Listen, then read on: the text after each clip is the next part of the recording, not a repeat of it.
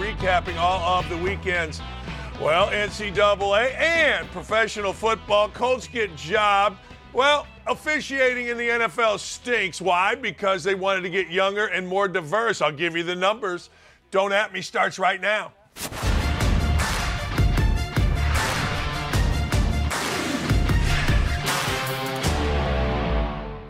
Good morning and welcome. It is a beautiful Monday morning here in the great city of Indianapolis where we got hosed last night and we're not even mad about it. I don't know. Maybe we just think that the Colts stinks. Let's get right to it. You know what? I have expressed my undying love, love, love for a man named Lamar Jackson. And for the most part this year, Lamar Jackson has let me down.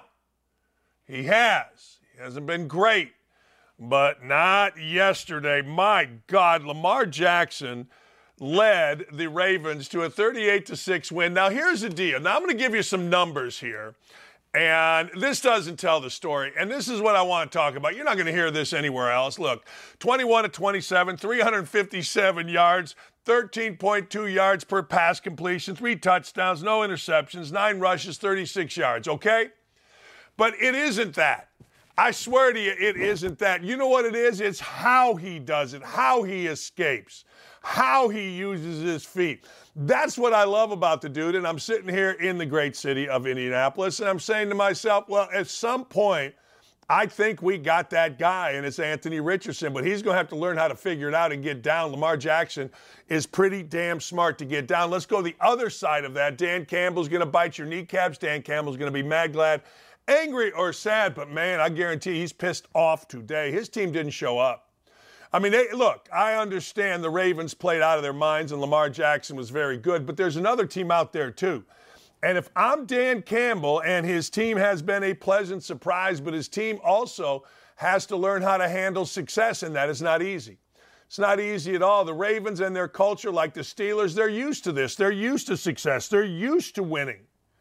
But the but the freaking Lions are not. And all of a sudden, when you don't win and then you win, guess what? Uh oh. You got to handle the accolades. You got to handle the focus. You got to handle that game's over. That deal's done. Let's go on to the next one. It's what great teams, great coaches, and great players do. It's not easy. It's very, very difficult.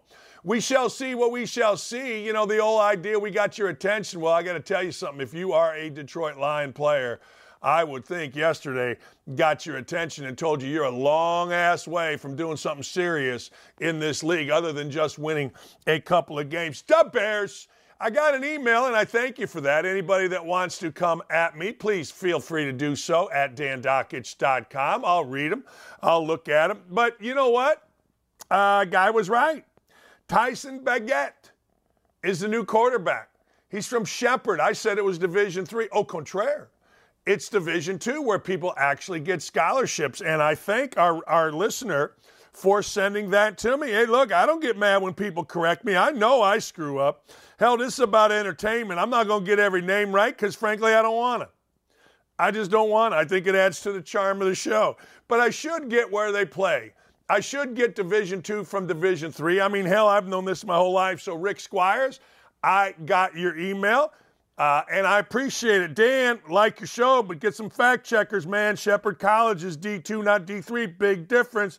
They are scholarship athletes. Plenty of D2 guys make it to the league. You are absolutely right. The one Division three guy that I can remember was a great tight end of the Seattle Seahawks and NCAA Division three champion Pete Metzelaars of Wabash College. But other than that, you are absolutely right. Uh, went 21 to 28, 162 yards, but you know what? There was a feeling about him as I watched this game that like Chicago liked to play for him. Chicago was all in on this kid. And look, I ain't mad about it. 24 yards rushing, a touchdown, no interceptions. J Rod, D'Onta Foreman was fantastic. Here's how I know Foreman was fantastic. My daughter asked me, we were having a beer, after we went and uh, did a 10 mile walk around the lake or around all this place, and I was about ready to die because, you know what, between being fat and having a bad knee, which, by the way, thank you, QC Kinetics, because I was able to make it only because of you, uh, and a bad everything. And guess what? We're having a beer. She's like, Dad, who do I pick up for fantasy? I told her two things one wrong. Baker Mayfield, one right. D'Onta Foreman. He was great. 89 yards, couple touchdowns, uh, caught a few balls terrific. Chicago looked like a team. Uh, Big Cat, our friend at Barstool, says Chicago Bears are a playoff team with a bad record. We shall see what we shall see. Ladies and gentlemen, boys and girls, I submit to you this. I submit to you that the and may, you know what? I, I, I, hate for this to come out of my mouth, but I have such a dislike for officials, except for a couple that I know and I like and I talked to last night. I have such a dislike for basketball officials more so than anybody else, but NFL officials jobbed the beloved Colts yesterday. Look, I don't know. Uh, I understand they had a touching penalty after the two yards the Colts got on a strap, uh, strip fumble that uh, DeForest Buckner picked up. And all of a sudden, you know, it, it's, it's, it's a bigger issue. Let me go to this. Every time a play is made, every single time, you got to hold your breath because these clowns are sitting there throwing flags. Every time. It's like, come on. And don't you, I mean, don't you have to wait so Colts get the ball back under 40 seconds. Boom. Guess what? Penalty. Touching beyond the two line minute. Uh, whatever. Next play, ball clearly overthrown, damn near into the first row of the stands. Flag. Pass interference, ball moves to the one. PJ Walker stinks. I- I'm just telling you, he stinks. He absolutely stinks, the quarterback that played for the Browns. Now, you're going to tell me, well, he beat the Colts. You're right. I got nothing. But I was telling Lee and my daughter, there's no way they're getting this in there unless they get the fourth down and they can run it. And they got the fourth down and they could run it. You knew as soon as they were going to run the ball, they were going to get it in. But PJ Walker was horsebleed. But more than that, the officials sucked. And here's the situation. I put it out yesterday. And it's a fact, Jack. I've had NFL, former NFL officials on my shows, and they have all said the same thing. A few years ago, the NFL went for diversity, went for younger, went for women, went for the whole thing. We know the world that we live in, the whole thing. So what happened is this 37% of NFL officials have less than five years' experience, 52% have less than 10 years' experience. Eight to 10 years at the lower level is now what is common. You know what it used to be? It used to be 25 years. Good friend of mine, 23 years before he got in the league, he was good enough to hang in there 25 years. Now they said, screw it, we got to fast track these guys. We got to make the look better. We got women on the side. We got we, we got diversity. We don't have experience. We don't have the best guys. So when you when you scroll through your Twitter today, you know what you're going to see? You're going to see a lot of people complaining about a lot of refereeing, and a lot of people are right about the refereeing. 57, or excuse me, 52%, over half, have less than 10 years experience. 37, less than five. Honest to God, it was like a minimum before you had to work and work and work and bust your way up. You had to prove yourself for 20, 25 years. Smart ass official, one guy's 24 years old, told my buddy, who's a long time 25 year NFL official, he got to the league in four years. He told my buddy who worked uh, 20 conference championship games, think he did a Super Bowl or two. Well, he said, You must have not been any good. These idiots are entitled. These idiots are inexperienced. These idiots are not prepared. And the, the union is strong, and the NFL made a pact with the union. Let's get this diversity up. Let's get younger. Let's get basically old white guys out of there that have been doing a pretty good job. That's not to say they were perfect, but if you think the NFL's officiating was bad back then and not 100 times worse now, you're not paying attention. I gave you the numbers, and this isn't a secret. I mean, the NFL has said they need to be more diverse in all areas. So, what do you think that means? You think that doesn't mean officials? You think that only means coaches? What do you think that means? What's wrong with you? Hey, look, I ain't mad at diversity, but I do know this. Uh, when it is a problem or the officiating is a problem, you got to go to why. And the why is they don't have the best people doing it. They fast track. Younger, let's get younger, let's get women. Blah, blah, blah, blah, blah, blah. I had the former head of NBA or uh, NCAA officials, John Adams, God rest his soul, tell me there are nine women refereeing in NCAA basketball. Eight of them shouldn't be refereeing a seventh grade game. So if you think that doesn't carry over to the NFL, you're crazy. Diversity, and we got to get younger. Just get the best people. Just get the best people. There's too much money at stake here. I understand you got to have a look. We all understand what the NFL is about, but it's crap. And it's killing your product. We're going to watch because we like to bet and we watch. There's no question. No question about it. But I tell you what, it is complete and utter crapola. Uh, I guess reports of the demise of Bill Belichick are going, going, gone as the Patriots won. I'm going to talk about Belichick's alleged extension and what it really means coming up in a minute or two. And I got to tell you, I don't feel bad anytime Ron Rivera loses. I used to like Ron Rivera of the Commanders. I did. I liked him. I thought he was a cool cat. He came on my show at Press Row during the Super Bowl. We're about the same age. I remember him with the Bears as a backup. He's a smart guy. Went to Cal when Cal mattered. And next thing you know, his team stinks. And so the Commanders under Sam Howell score seven points. And then, of course, they got the big fat lineman. He's all mad. Yeah, yeah, yeah. I got two words for you, big fat lineman that's out there cussing all over TV. How about you play better? I'm sick of this, man. I'm sick of this man, at cussing and swearing, uh, man. Hey, I got two words for you. As a great Bob Heeben Street bartender extraordinaire at Nick's English Hut, at Yogi's English, everywhere, said very simple. Hey, how about you play better? What? Play better? That's not, we can't say that. We got to give a big smooch to players, don't we? We got to give them a smooch.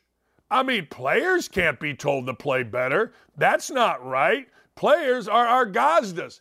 Players are the man, man. They're the guy. Yeah. All right. All right. Well, there you go. Uh, play better, shut up, and get a win. All right, ladies and gentlemen, let's move to college foots. Now, I got to tell you, J.J. McCarthy's pretty damn good. I hate to admit it, but I'll tell you who's not having a good year and good. I'm glad he's not having a good year because he's starting to give me gas. That's Caleb Williams of USC. Whenever anybody says, hey, look, I think I want to own the team. Really? You want to own the team? What?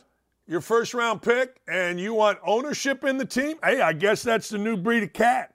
But that breed of cat, I don't like. I don't. I mean, you haven't done nothing. You know, guys that own the team put up money to own the team. Put up your own damn money. Don't take a salary and put up your money. If you're smart, you would do it, actually. But the fact of the matter is, uh, owning a team because you're a first round pick, yeah, I got two words for you. You give me gas. That's Joe Biden esque two words. But anyway, it was a walk off kick by Utah. Kyle Whittingham's team gets her done, and Lincoln Riley's catching all kind of hell. Like, I don't know. What's Lincoln Riley really done? I mean, he left to USC. Nobody's mad about that that has a brain. He took the star quarterback with him and his daddy. Nobody worries about that. If you have a brain, you understand it. But what you got to do is you got to beat some good teams. And that team just isn't very good, USC. Supposed to be. I mean, Caleb Williams is a generational talent, and now there are clowns in the media. I'm not going to mention their name because that's what they want, that are saying he should sit out. Hey, look, sit out. Hell yeah. If you're Caleb Williams, go sit out. Reason I want you to sit out is because then the court of public opinion will turn on this entire player entitlement crap. I mean, we don't mind when they sit out, I suppose, an insignificant bowl game. That's fine. But because your team has two losses, you're going to sit out. That's the level of stupid and the level of cesspool we have in media, particularly with former players, particularly entitled former players. Remember, the guy was uncomfortable conversations with a black man. That's how the one guy made his bones. And just if you criticized him, well, then you're racist. That's how he answered the uncomfortable conversations. But good. USC can keep losing for all I care. A boring ass game going back to the 70s. That's what Penn State and Ohio State was. You know what that was for Ohio State? That was survive and advance. And you know what it was for James Franklin? and Penn State, the new Clemsoning. That's right, I said it and I meant it. The new Clemsoning. Uh, I don't know who was any good other than Marvin Harrison Jr. I don't know. Was Alder any Adler, Alder, whatever the hell his name is at Penn State, the guy who everybody criticized Ohio State for for recruiting Kyle McCord over Adler, whatever his name. I don't know. I mean, maybe you could have switched quarterbacks, and who knows? Maybe both teams would have been the same. I don't score would have been the same. What I do know is this Penn State's got a hell of a defense.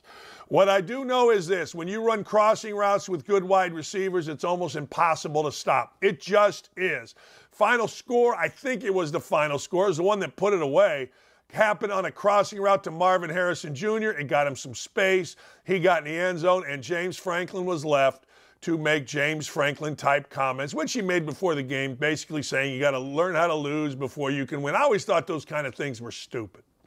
I always did. I got friends that are in broadcasting that used to coach that have all these cliches. I grew up with a high school coach that didn't give a damn about a cliche. I grew up with a father that didn't drop cliches, and I grew up with a college coach that could care less about cliches. He kind of told you more things, more matter of fact things like, hey, man, I'm just going to tell you, clowns, losing, or excuse me, stupid loses more than smart wins. Now, that's something I could get down with. Big time get down with that. Uh, by the way, Alabama Slammer Alabama Slammer went on a little 27 to zip run. 27 to zip second half run. Wow. To win 34 to 20.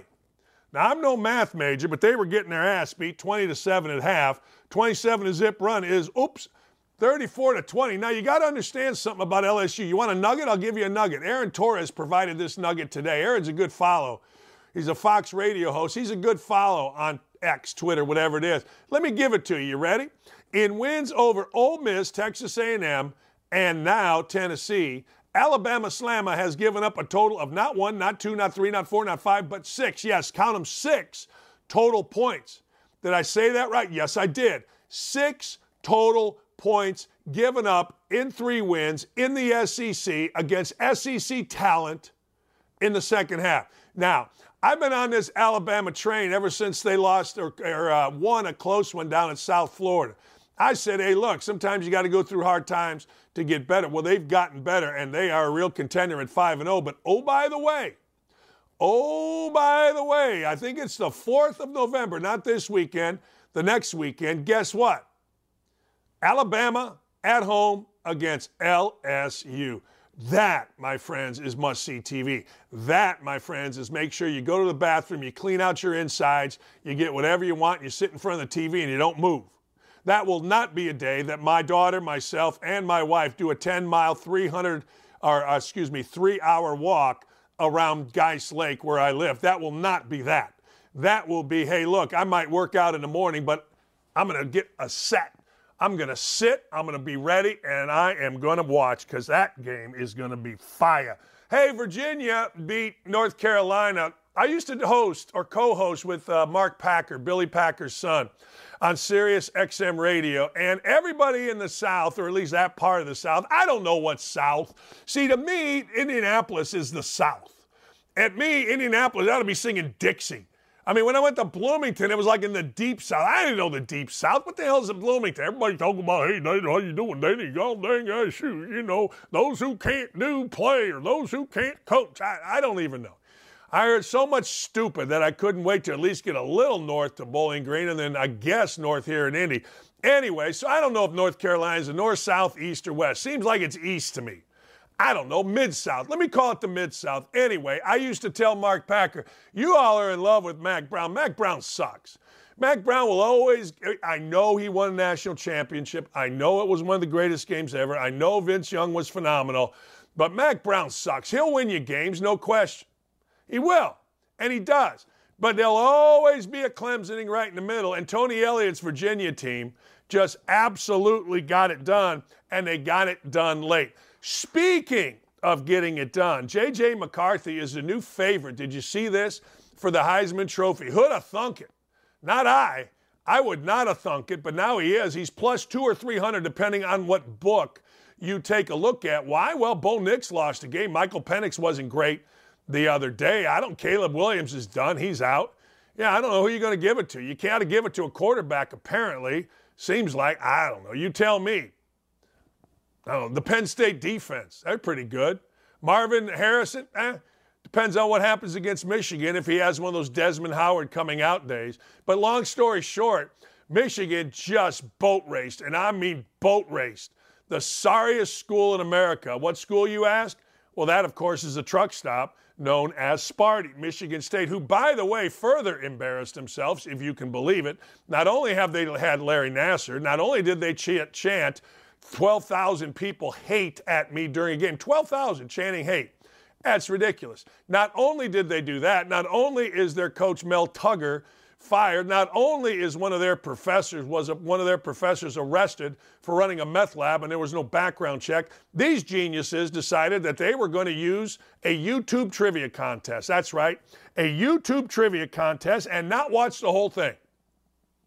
They hired out, they outsourced it to a third party. Well, what happened in that trivia contest? And you can say it's a trivia question, fine. But at this point in time, nobody needs to see a big picture of Adolf Hitler on a jumbo screen. I mean, I can't believe they were that stupid. Yes, I can, because they are that stupid. People are saying it's an innocent mistake. Sure, it is. I mean, I don't think anybody willingly, I don't, I don't assume they're that stupid that they would willingly put that up there. But I also think they are that stupid that they and that arrogant and that ridiculous that they wouldn't do their due diligence and say, "Hold on a second, let's watch this trivia and let's watch everything we put on our big jumbotron sponsored by Meijer." Now, I've got a friend, his name is Jeff Rubenstein. He runs a golf club of Indiana. Great dude, love him. Love, love, love Jeff. He texts me, he goes, I saw Twitter you put this thing up that Michigan State did. That can't be real. I said, Jeff, it's absolutely real. I mean, last thing in this world where anti Semitism is at an all time and ridiculously stupid high, the last thing anybody needs to see is an image hovering over a full stadium of Adolf effing Hitler. And Matt Larson, the guy that gave the limp toast, weak dick, limp dick uh, apology saying we outsource him is an absolute ass kisser who used to be Izzo's lackey. Now I like Izzo; he's the one I like. But Matt Joe, Matt Larson was Izzo's ass kicking boy. I call it a different name. And weaseled his way into an assistant athletic director position by smooching as much backside as he could. So I wasn't surprised that Matt Larson gave a limp dick, wimp toast, whatever the hell it is you want to call it, half apology. Well, we will no longer use, uh, well, it, it, to Michigan State's credit, they did at least uh, suspend a staffer. Now, they won't release the staffer, but I'll tell you what, they sure the hell released Mel Tucker and all the crap there. They, they leaked that like it was their job. But they won't release a staffer who put Hitler up in front of a full stadium. Idiots are always going to be idiots. I'm just saying. That's supposed to be my top five story, but I'm not going to get to it because we're running a little late here. All right, what else do we got? Iowa football. Remember, I told you, hey, look, I'm going to bet it. I did not bet it. Uh, I bet Indiana. No, I didn't. I bet uh, I lost my Clemson game. I did lose that. I lost Clemson. The, the house bet is now six and one. And what one did I win? Oh, I won the Colts. Colts covered. Remember, I told you I loved the Colts in that one. So I went one and one. I did not bet the over under. I tell you, if I did, what do I care?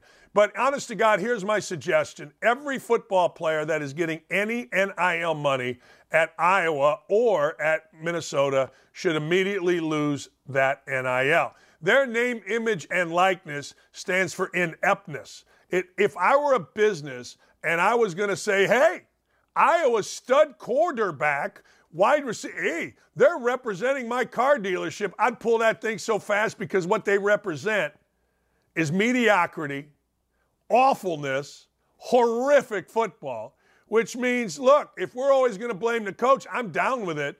But at some point, can we look at the players and say, what the hell are you doing? Yeah, I know it was a bad call in the punt return later. Iowa would have won And I'm kind of sad about that. Row your boat guy kind of gives me gas with his self promotion. I think Kirk Ferentz is one of the real good dudes to ever coach. But I got to tell you, every kid on NIL money should lose their money and I'm serious. You're not paying any of these guys for anything. All you're paying them to do is to be on a bad football team.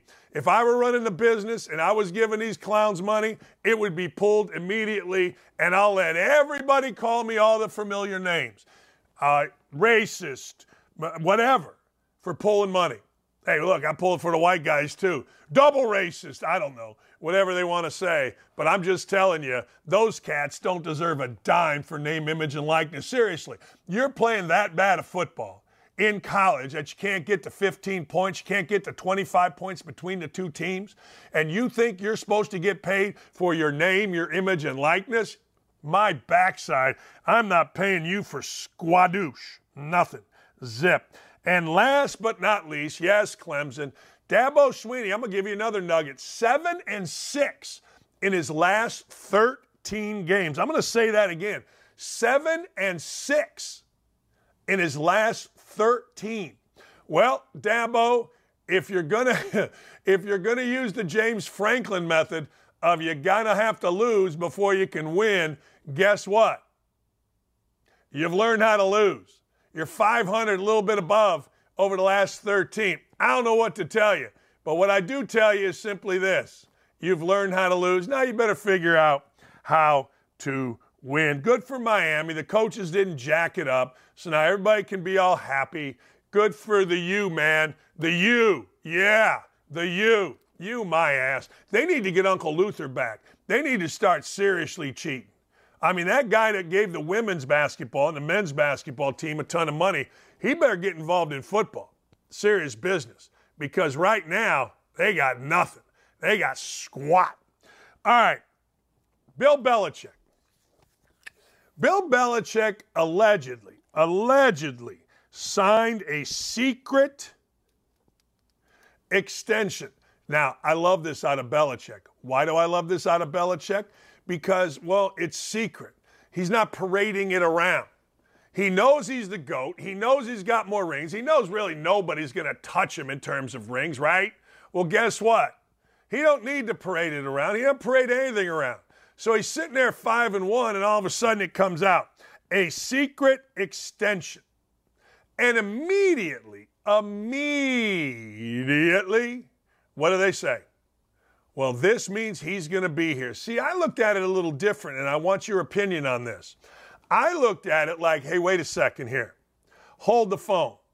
Maybe this is a glorious way of giving Belichick a golden parachute, goodbye, Gracie type thing. Hey, we love what you've done for us. We love who you are. Yay, rah.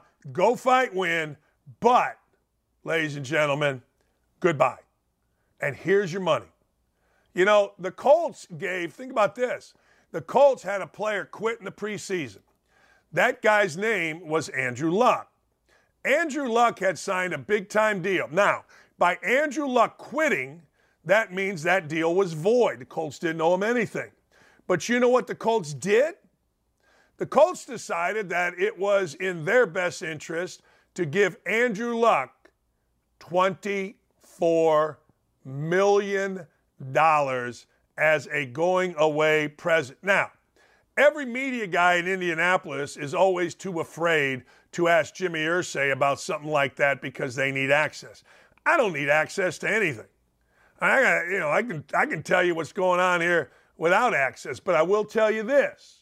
I asked Jimmy Irsay, "Why'd you do that?" He said it was the right thing to do. Yeah, that's crap. Uh, I, I, I don't know if it's the right thing. I don't know if it's the wrong thing. I, I don't know. But I will say this they paid Andrew Luck to shut up and go away, and he has, and they also retained his rights. The Patriots are paying, or allegedly paying, Bill Belichick, not necessarily to shut up, but that when he does go away, they feel like they will have done right by him. Now, I would argue they've done right by him this entire time. I would argue that everything that he does or the money that he's gotten is payment for what he has done. But a lot of people don't look that way. I mean, buyouts are nuts, right?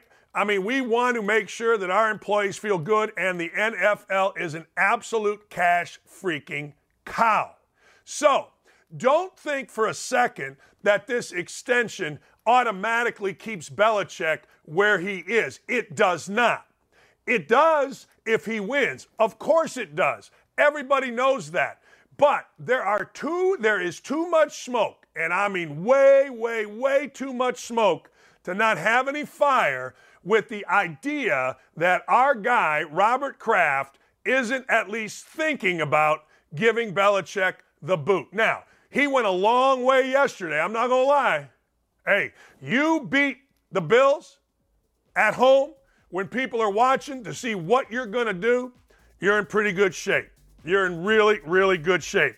All right, last thing before we go. Actually, I'm going to go and try to get this fixed, and then we'll be right back. We're going to try to get this whole thing fixed, and our guests will be here. We'll be right back. Are you looking for the hottest sportsbook offers? At Outkick, find exclusive promos, expert picks, and the latest odds. Get in the game at outkick.com backslash bet.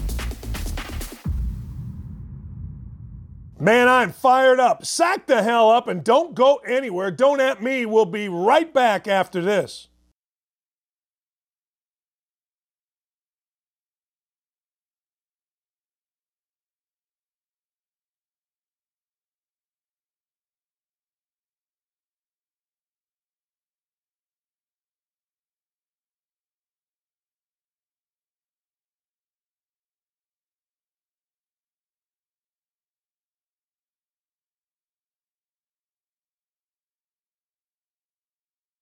All right, you know we like talking, you know we to, like smart talking people, to smart, people, people only. Smart Clay, people only. Clay Harbor joins us, longtime NFL player and overall good dude. All right, Clay, I got to go into something here. The Chicago Bears, you're very familiar. You are from that area. You know the team inside and out. Um, do we have any type of controversy here at the quarterback position? I don't think we have a controversy. And I asked a question on my Twitter last night, and I said, if Justin Fields is ready to go with his you know, torn ligament in his thumb, would you start Tyson Bagent or Justin Fields? And on, honestly, in Chicago, it's kind of a mixed bag. But in my opinion, Justin Fields is way more talented than Tyson Bagent. But it goes to show you what happens when you play on time. You take what the defense is giving you. You take the check downs, and you're and you're quicker getting rid of the ball. So Justin Fields got to work on those things. Tyson Bagent isn't going to be the long-term solution in Chicago. Justin Fields could improve and get to a point to where he is. So in my my opinion this year is that you want to try to see if Justin Fields can get there. And if he if he doesn't, you're going to be in a position to where you can draft a quarterback. Hopefully they can. So you got to see if Fields can get there. Bagent showed what can happen if you play on time, you play smart. You don't you don't have to make the sexy play, but you just make the right and smart play. You can still win games. Yeah, you know, yeah, you know, I think a lot of people were surprised by what happened yesterday, but I, I on the other side, I got to tell you, I felt like the Raiders are a poorly coached, I don't know, I don't want to say mess, so I'll just say mess. I think they're a mess to Chicago and lose to a team that's starting Tyson Bagent, his first ever start from a D2 Shepherd College. And obviously, you're missing Jimmy Garoppolo. You have Brian Hoyer starting. But in my opinion, Hoyer, you know, he, he's played for 15 years. I mean, this guy should be able to beat a guy that hasn't played a single snap, you know, in the NFL before last week when Justin Fields went down at the end of that game. Josh McDaniels. I used to play for him. He was my offensive coordinator when I was with the New England Patriots. Love him as offensive coordinator. Don't love him as a head coach.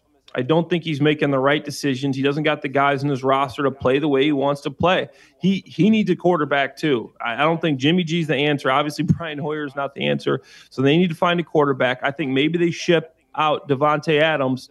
Maybe get some. You, you get a draft pick here, a draft pick there, and then you try to find your quarterback next year.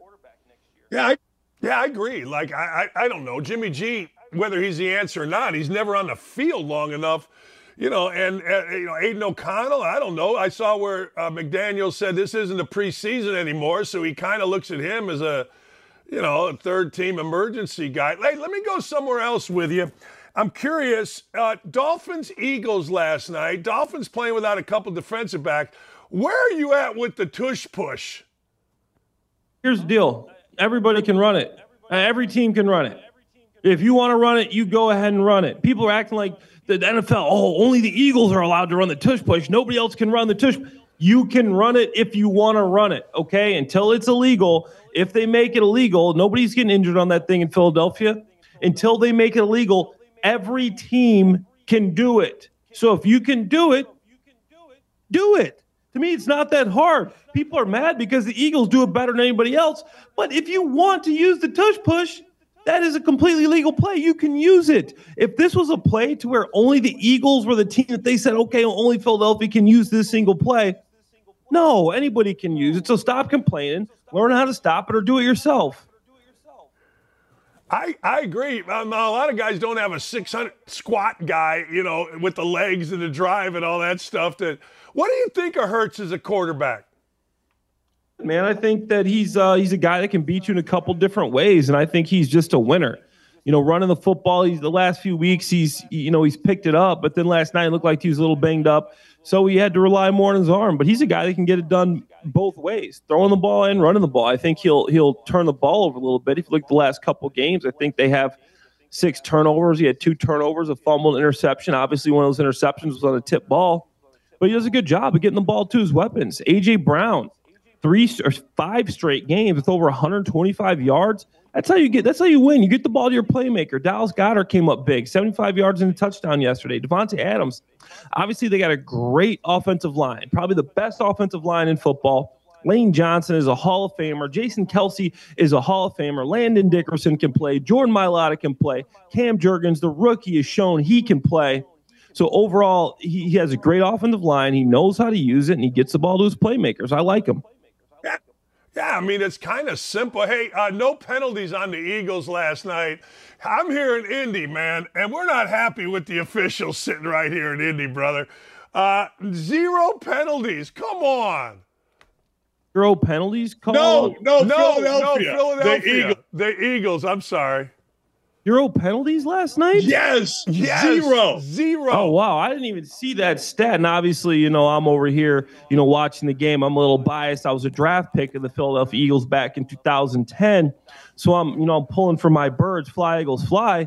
But, you know, the, the thing there is, I think obviously you got a veteran offensive line and you got a lot of smart guys. So they're, they're a team that typically doesn't hold. But to get to have no penalties, I mean, that's that's pretty crowded. I don't think I've ever heard of that they, they, they showed they showed there's a parody Mike McDonald account and they showed like five different one was a face mask on the wide receiver uh, you know the wide receiver got his face mask couple were holds.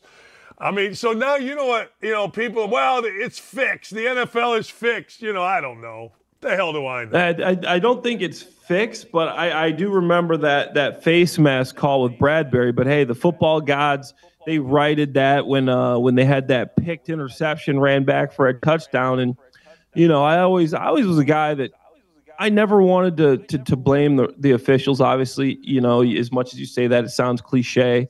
It does have an, a you know a, a very big impact on the game, but for me, it was like, yo, I don't care what the officials are doing. You go out there and you make the plays. Did did Tyreek Hill drop a couple passes, maybe a touchdown? Yes. Did Tua make a couple bonehead plays? Yes. Did that did that offensive line get beat a few times by this D line and get this? Yes. So to me, that's the stuff you clean up. If you want to win the football game, that's what you got to do. Where's Tyreek Hill in the MVP conversation? I think he's I think he's in there, but obviously, in my opinion, the, the MVP is a is a quarterback award. If you're a quarterback, that that's such a difficult position there's no position in sport that has the impact that the, that the quarterback does. Maybe you play point guard in basketball, a pitcher in baseball can control.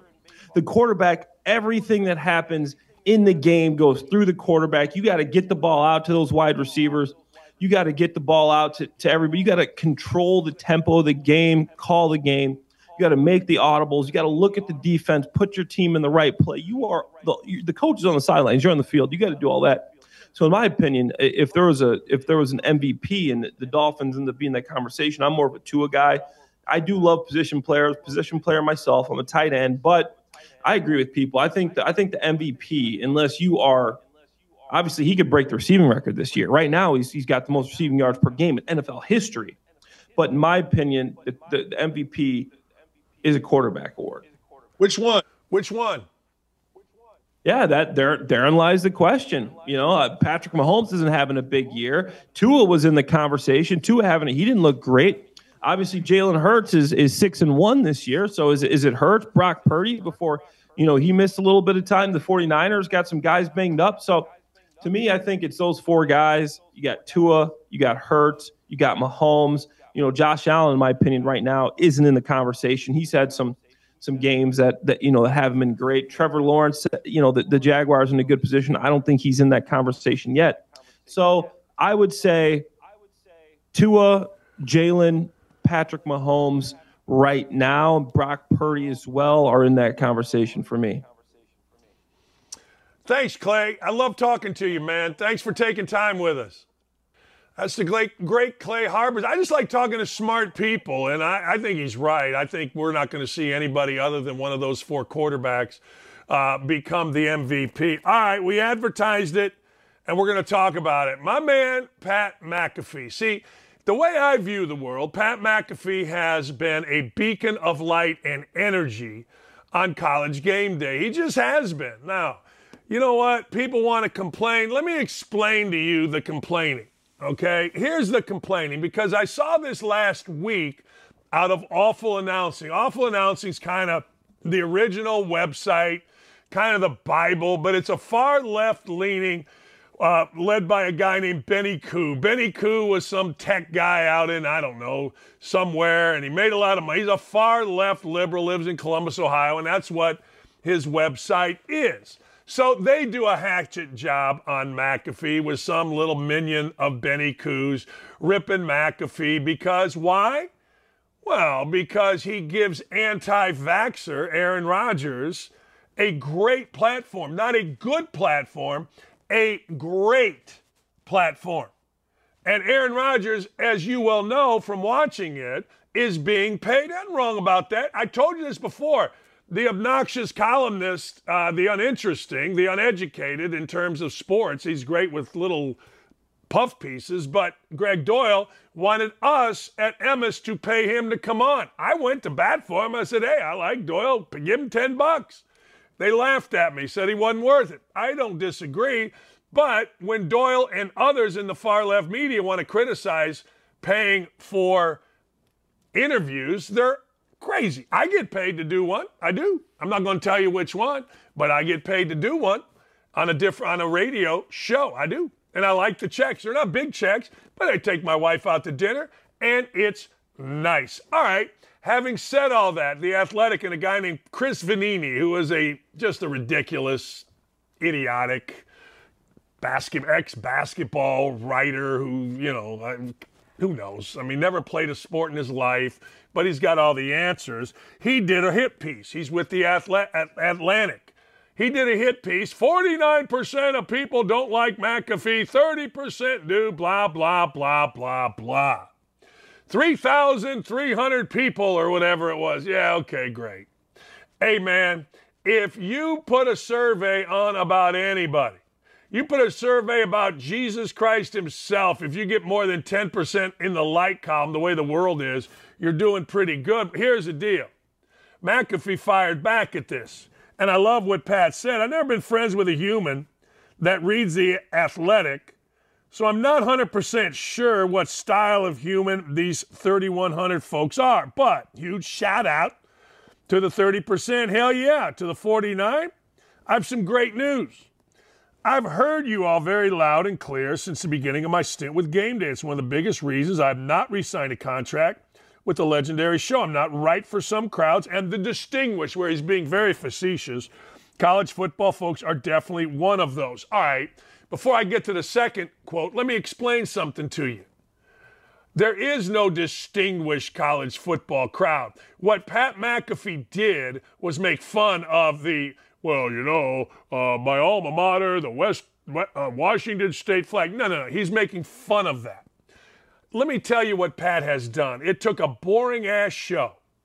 The only thing interesting about the show is the crowd and the pictures and the signs. There is no coach giving you any insight. There isn't. I'm sorry. I love Lee Corso. He's coached in Indiana, came to my house, all that kind of stuff. But he he's passed. It's over. Herbstreit does a wonderful job, wonderful being the son and guiding Corso through when he's even on. Pollack gave nothing. Uh, Desmond Howard is there for whatever the reason. Who knows? He doesn't add nothing other than laugh once in a while. Uh, McAfee does a number of things. One, he entertains. Two, and this is very underrated, he informs. He informs great. He's the only guy on there that actually speaks like me as a coach that wants to hear that. I just said that so badly, but you get my point. He speaks coach speak. Now, they try to sell Herbstreit off as a guy that, well, his dad was a coach. A hell of a difference between your dad being a coach and actually coaching. And Pat's information is invaluable. Imagine if they didn't have his information. I'm not talking about his energy. I'm not talking about his antics. I'm not talking about his entertainment value. I'm talking about his information. That show might as well be Jess Sims in a tight shirt going, Hi, guys. Or that show might as well be some puff piece by whoever's doing their puff pieces now. I know Wojnarowski's Wojnarowski's gone, and and uh, the other guy with the voice is over here at Fox. And Stanford Steve can't get a bet right, never could actually, when I used to hang with him and the Bear. Although I love him, he's a great dude, and but he never got a bet right ever, and he's embarrassingly bad at that. The show stinks, other than it's iconic. But without McAfee, the show really stinks. All right, here's what Pat said. Also, excited to enjoy the rest of this year, shaping up to be a great one, and then see what the future holds. It's been an absolute blast, an honor to be at that desk and to work with the fine folks of that family. It's also been really fun to work seven days a week for the last two football seasons. Night's reminder that I'm still a effing dog. Well, let me tell you what this is saying here. He's tired of working seven days a week. He's got a daughter at home and he's a doting husband, got a great wife, young couple on the rise with kids, probably have another one here pretty soon. Uh, I don't think he wants to work seven days a week. I think he put that in there to let you know that when he's done here after this year, he don't want to work seven days. If I were game day, and I'm not sure who's running it, Lee Fitting, my friend, used to run it, and he ran it great, although he's too loyal to certain people. Uh, I would tell you that if McAfee goes, they got a problem. Who they going to get? Still, to this day, I'll say it before and I'll say it again.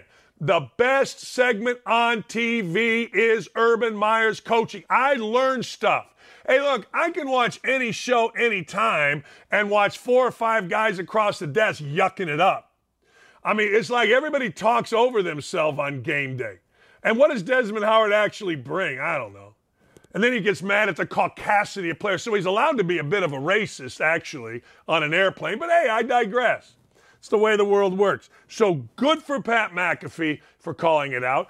Good for Pat McAfee for betting on himself, which he always does. And you know what? I'm with you. I don't know a single person that subscribes to The Athletic. I know one writer, a guy named Zak Keefer, who's a little milk toast. I think I made him cry. He put a mean tweet out on me, and I think I saw tears on it. I actually taught the little puke in school, and he was a little ass kisser then that we, me, Sampson, and the rest couldn't stand. But the fact of the matter is, is this. The fact of the matter, it's very simple. You better keep McAfee on that show. You can lose a lot, but you better not lose McAfee. Or you better have the best games that there is. Good for McAfee. Who the hell knows anybody that works at The Athletic? They wrote an article on me, and I can't even remember the guy who wrote its name. He was whining about me driving fast on a, on a snowy highway, singing Brown Eyed Girl. Bah! Good for McAfee. Be right back. That's it. I got to take a break. We'll be right back with more on Don't At Me across the Outkick Network.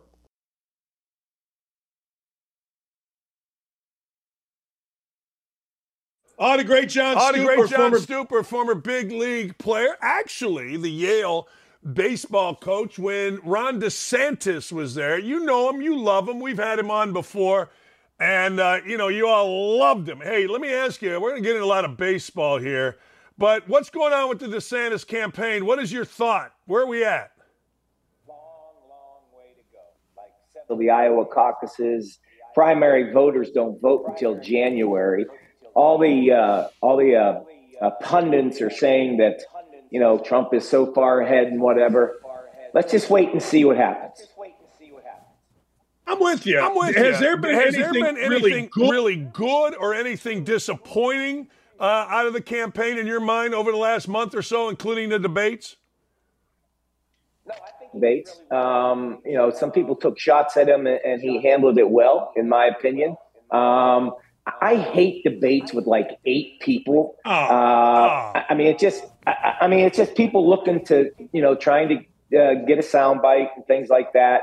Um, I think he really showed his character when the last the last question of the debate was, you know, who would you kick off the island? And he said, "Hey, I'm not going to do that. That would be unprofessional, disrespectful to uh, my opponents here." Um, I mean, he was the grown up in the room, and uh, I, I, thought it was a I thought it was a stupid question, and I thought he handled that really well. Uh, a lot yeah, of I thought there were a lot of stupid questions on questions that. I, on I, that. I, I, you know, they had the one moderator. I mean, I don't know why she was up there. I guess you got to appeal to the Spanish-speaking folks. I, I don't know. I, I thought I'm with you. It's like it, it's like a pregame show in the NFL with five guys sitting across a desk. What are you going to really say? You're just you know, you're just there, I guess, so people can say, "Hey, I saw Gronk" or something. You know what I mean?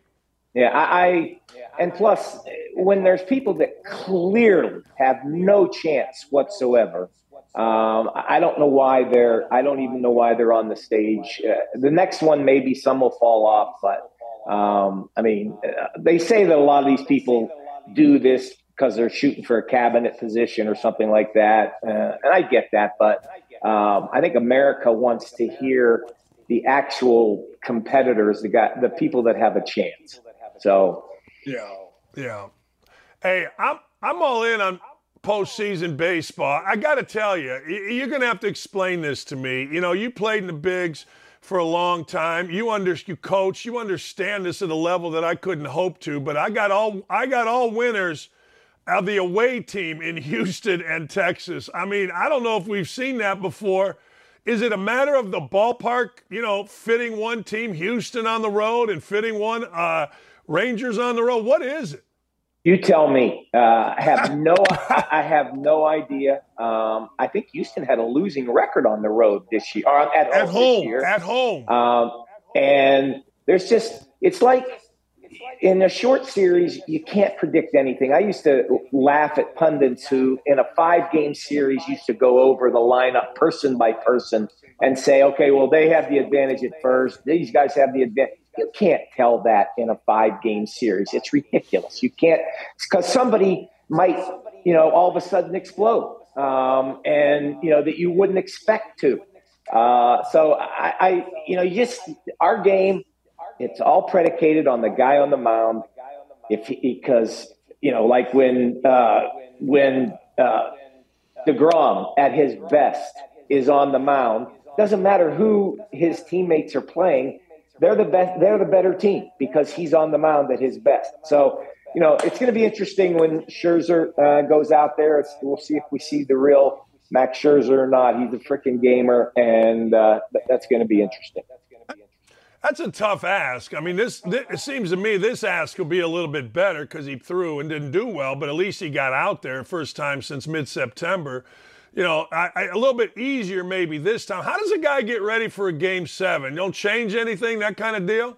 Can't. Um, you know, I, I didn't pitch a game seven. I pitched a game six, but um, you, you, just have to approach it. Believe it or not, it's cliche, but you have to approach it like a regular season game. Still three outs per half inning, and and you know, you have to try and give your goal as a starting pitcher is to give your chance a team a chance to win. And uh, so they could explode again uh, like they did last night, and he may give up five runs and still win. So it's really, really hard to predict uh, what might happen. You know what we've seen? We've, we've seen some great baseball. We, we, we really have. I mean, you know, the, the catch that uh, Tucker made out in right field, uh, you know, the game was kind of over, but he took it away from a fan after the grand slam. I mean, we're seeing some unbelievable baseball here, John. It's close to the fan had was touching his glove. Yes, I, yes. I mean, I, it was it was. Uh, yeah, we've seen. I think it, it, has showcased some of the young stars of the game. Um, we also had a throwback moment, and uh, you know, the announcers maybe they can't say it on TV. Uh, I don't know. Um, sports writers were saying things, and I don't even listen to them. But um, there is no question that they drilled Garcia on purpose. There's absolutely no question. And I'll tell you a couple reasons why. Number one, he was their best. He's their best hitter. He's their guy, and they didn't want to face him in that situation. Look what the Rangers did last night. They they walked Alvarez with a guy on first. They didn't want to face him. Number two, I know what it looks like to drill a guy. You know, they were saying, oh, the ball was riding up and in. That ball wasn't riding up and in. That ball was a four seam fastball, straight as an arrow, and it went to exactly where the guy wanted it to. Three, did the pitcher argue about being ejected? No. Dusty had to because he has to protect his players, but no argument whatsoever. Okay. And four, again, I'm going to sound like an old curmudgeon here, but I thought his, and, and, and I know people, I have a connection with both teams. Um, but I thought that was an over the top celebration of a home run. Um, in my opinion, again, uh, I'm old school. Um, and, and I think that's another, that's the other reason they did it. Um, so there's no question, 100% they hit him on purpose. I don't care what the announcers were saying. You know, you know, I, don't know why it would be bad. I, I called basketball games on ESPN in the Big Ten for 10 years. And I used to always say, what, what's so bad about me telling you what's actual based on my experience? I don't know. I don't know if it was Smoltz or not, or whoever it was. I mean, there's nothing wrong with saying, you know what? I pitched in the league for 100 years. Of course he's throwing at him. You, you know what I mean? Yeah. Well, well uh, and Smoltz was saying that that wasn't on purpose. And they're basically using the situation as yeah. the reason they yeah. wouldn't do that. Um, but, you know, look what happened. The guy caused a commotion. Um, if he'd have just taken it and ran to first, his his closer wouldn't have had to sit around for 25 minutes. Um, and I think that was a big factor uh, in in Leclerc not being able to close out that game. I mean, again, my opinion. Um, you know, Chris, Chris Young is the general manager of the Texas Rangers. I recruited him to Yale. Uh, great guy. He made the worst decision of his life and went to Princeton. And then um, the uh, uh, Charles Cook is a former player of mine, and he's assistant general manager of the Astros. So I have a little skin in the game for both teams. But um, you know, I- will tell you what I have seen. I've seen some of the worst base running in the history of the game. Um, it's just see. Here's the deal. Here's the deal. In Major League Baseball today, throw hard, swing hard. That's what they do. There's no attention to detail. You know, they don't work on base running. You saw the double steal with Bryce Harper. How many times do you think they've practiced that, making that throw in front of the bag to home plate? They haven't since February in spring training. Same thing with pitchers. And I've told three or four GMs this pitchers fielding costs teams three to four games a year. How many times have you seen a pitcher catch the ball and throw it into center field? How many times? You see it all the time. And the reason is because they haven't done it since March. If I was a big league pitching coach, I would have my staff out once every two weeks just to for half an hour, just to throw the bases, get your footwork down, that kind of thing. But you know, they're not going to do that in the big leagues, and they'll say it's because there's 162 games and you can't do it. But I would bring them out like a half an hour before BP and have them throw the bases. Dan, a good college team is way more fundamentally sound than a big league team. It's not even close, and the reason is college teams can practice. You know, I, have said this. The most uncomfortable the, how do I put this? The most uncomfortable professional athlete move is a pitcher fielding a ground ball and throwing to second base. They always look so uncomfortable. Like they don't know whether to throw it, they don't know whether to lead it, they don't know whether to lob it. It is it is amazing you said that because I've said that for years. Everybody in professional athlete, and you were a professional athlete, I wasn't, looks so incredibly comfortable doing their craft. It doesn't always work, but it, you look you look like you've been there a thousand times doing it, but not throwing a baseball, man. It's unbelievable. And plus, sometimes they're throwing off a mound. Right. So uh, right. second base. So that's not that's not real comfortable for right. them either. But right. I was always I was always taught to clear yourself from the mound and make the throw. And when in doubt, just throw it over the base. Don't try and lead anybody. Just throw it over second base. Um, double plays, and plus, don't don't rush. Double plays are not lost because you're not quick enough. Double plays are lost because of bad exchanges. And and that happens at shortstop and second, wherever it's lost because of bad exchanges. Period. Not because you're not quick enough. And I know baseball is the hardest sport to do this, but who do you think wins game 7? I mean, uh, if if I were a betting man, which if you look at all the NFL scores yesterday, that's why I'm not.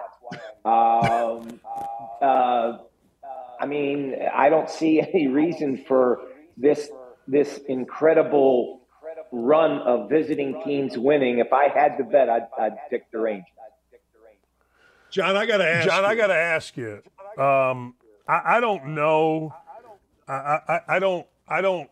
I mean, Altuve's this tall and everybody else is now getting this big. And that little guy, I mean, I never seen his bat looks bigger than him. And then when he hits a home run, and he hit a mammoth mammoth one the other night, he just goes around the bases. That's it. He's been there. Act like he's been there before. He's unbelievable. Uh, obviously, a famous quote from Bill Parcells to right. Keyshawn Johnson: right. "Act like you've been there before." Um, there, there's a lot of guys like that. G, uh, JT Realmuto's like that um, in the postseason. He just he just plays. Uh, Altuve just plays. Uh, I mean, there's a lot of guys that you know are that, but we're you know one of the announcers said last night when they were recounting um, Garcia's celebration, he said, and I quote, "Here he's celebrating, which he should do," and I'm like, "No, he shouldn't." Just run the first. Act like you've done it before. Um, but the game is the game has changed. Okay. And and you know the last time I was on your show and, and I told you that I had predicted Ron DeSantis, you know, back in 2002. Somebody posted it on Twitter, and I got excoriated on Twitter. I was called a liar. Um, they said, no, no, I, no, no, just listen. And they said, you know, yeah, sure. Baseball coaches are asked that all the time, and I'm like, if they coach at Yale, they might be. So Dan, I, I, I, responded to every single one of them because I don't like being called a liar. Um, and I and I quoted uh, the author of the book actually uh, came on Twitter and said, "Yes, I actually did ask him that question." Um, and I quoted the book, what year it was published, the author, and the page numbers. And I sent it to all these people who called me a liar um, which I know I shouldn't do. Um, you know, when I talk to the when I talk to the DeSantis team, I say, "How do you guys do this when they lie about your guy?" And everybody does it in politics. I get it. That's probably why I'm not in politics either. But um, you know what? The, you know what? You know what, John? I, I, found this out very quickly, moving from all sports to we throw a lot of politics into this show.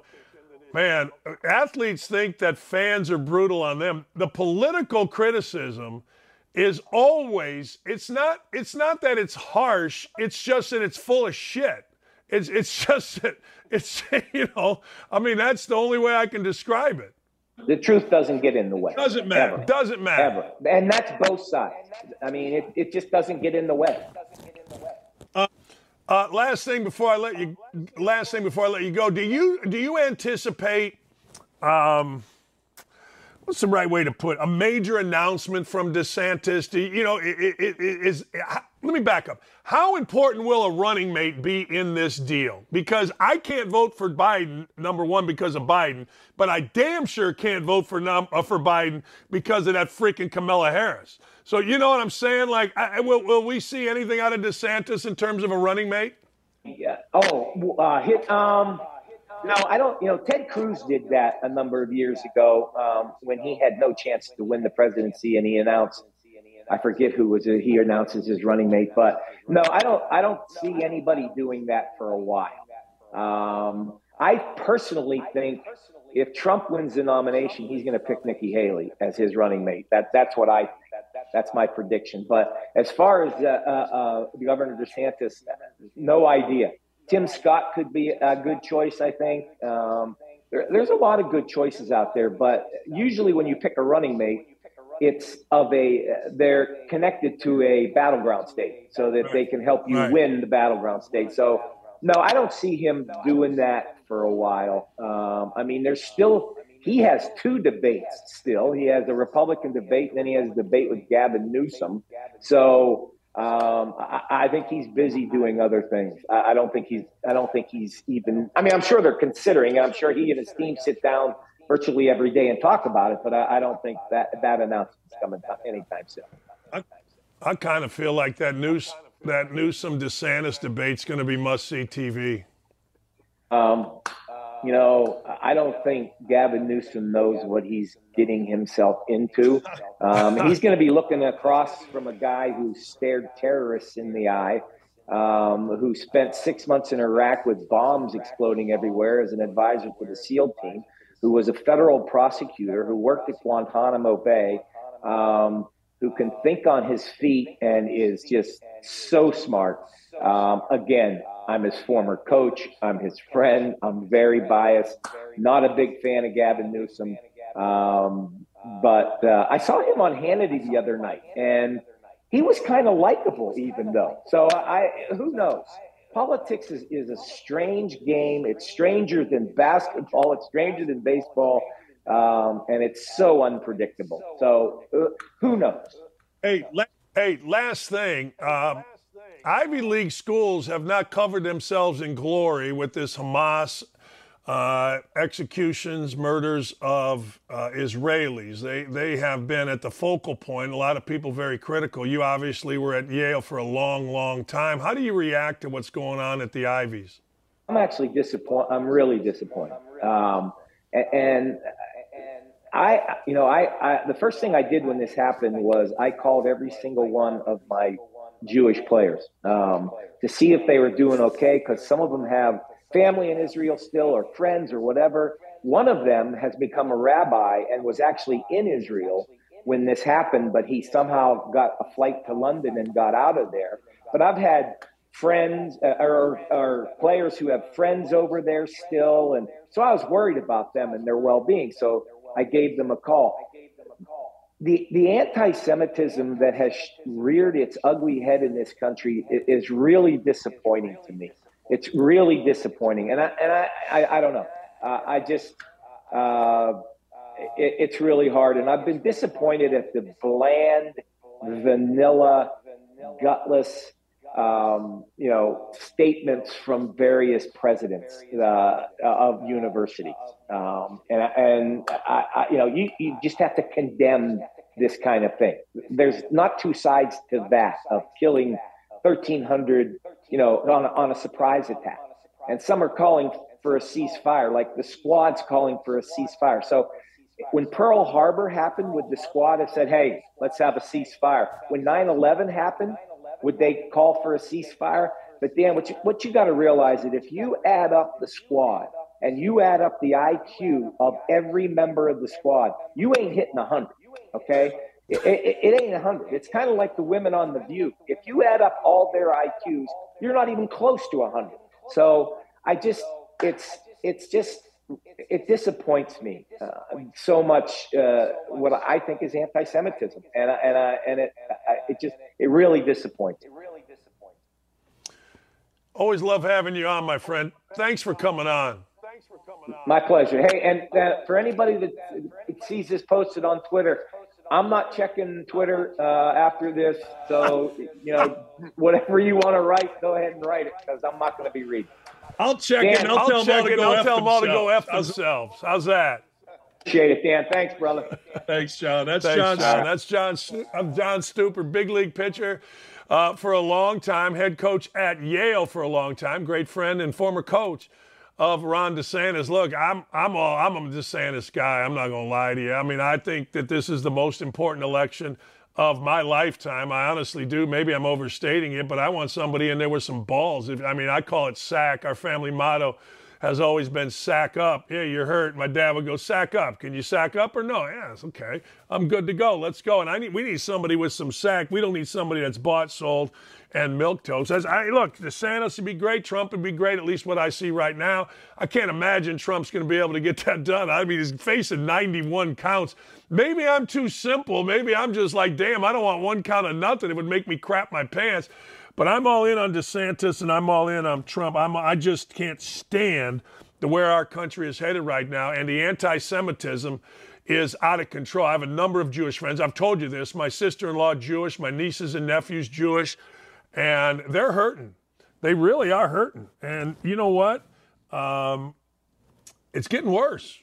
When Michigan State is stupid enough to not check and have a picture of Hitler flying in full uniform, flying over their stadium during their game, not flying, but on the on the jumbotron at their stadium, packed house against Michigan, you, it's inexcusable.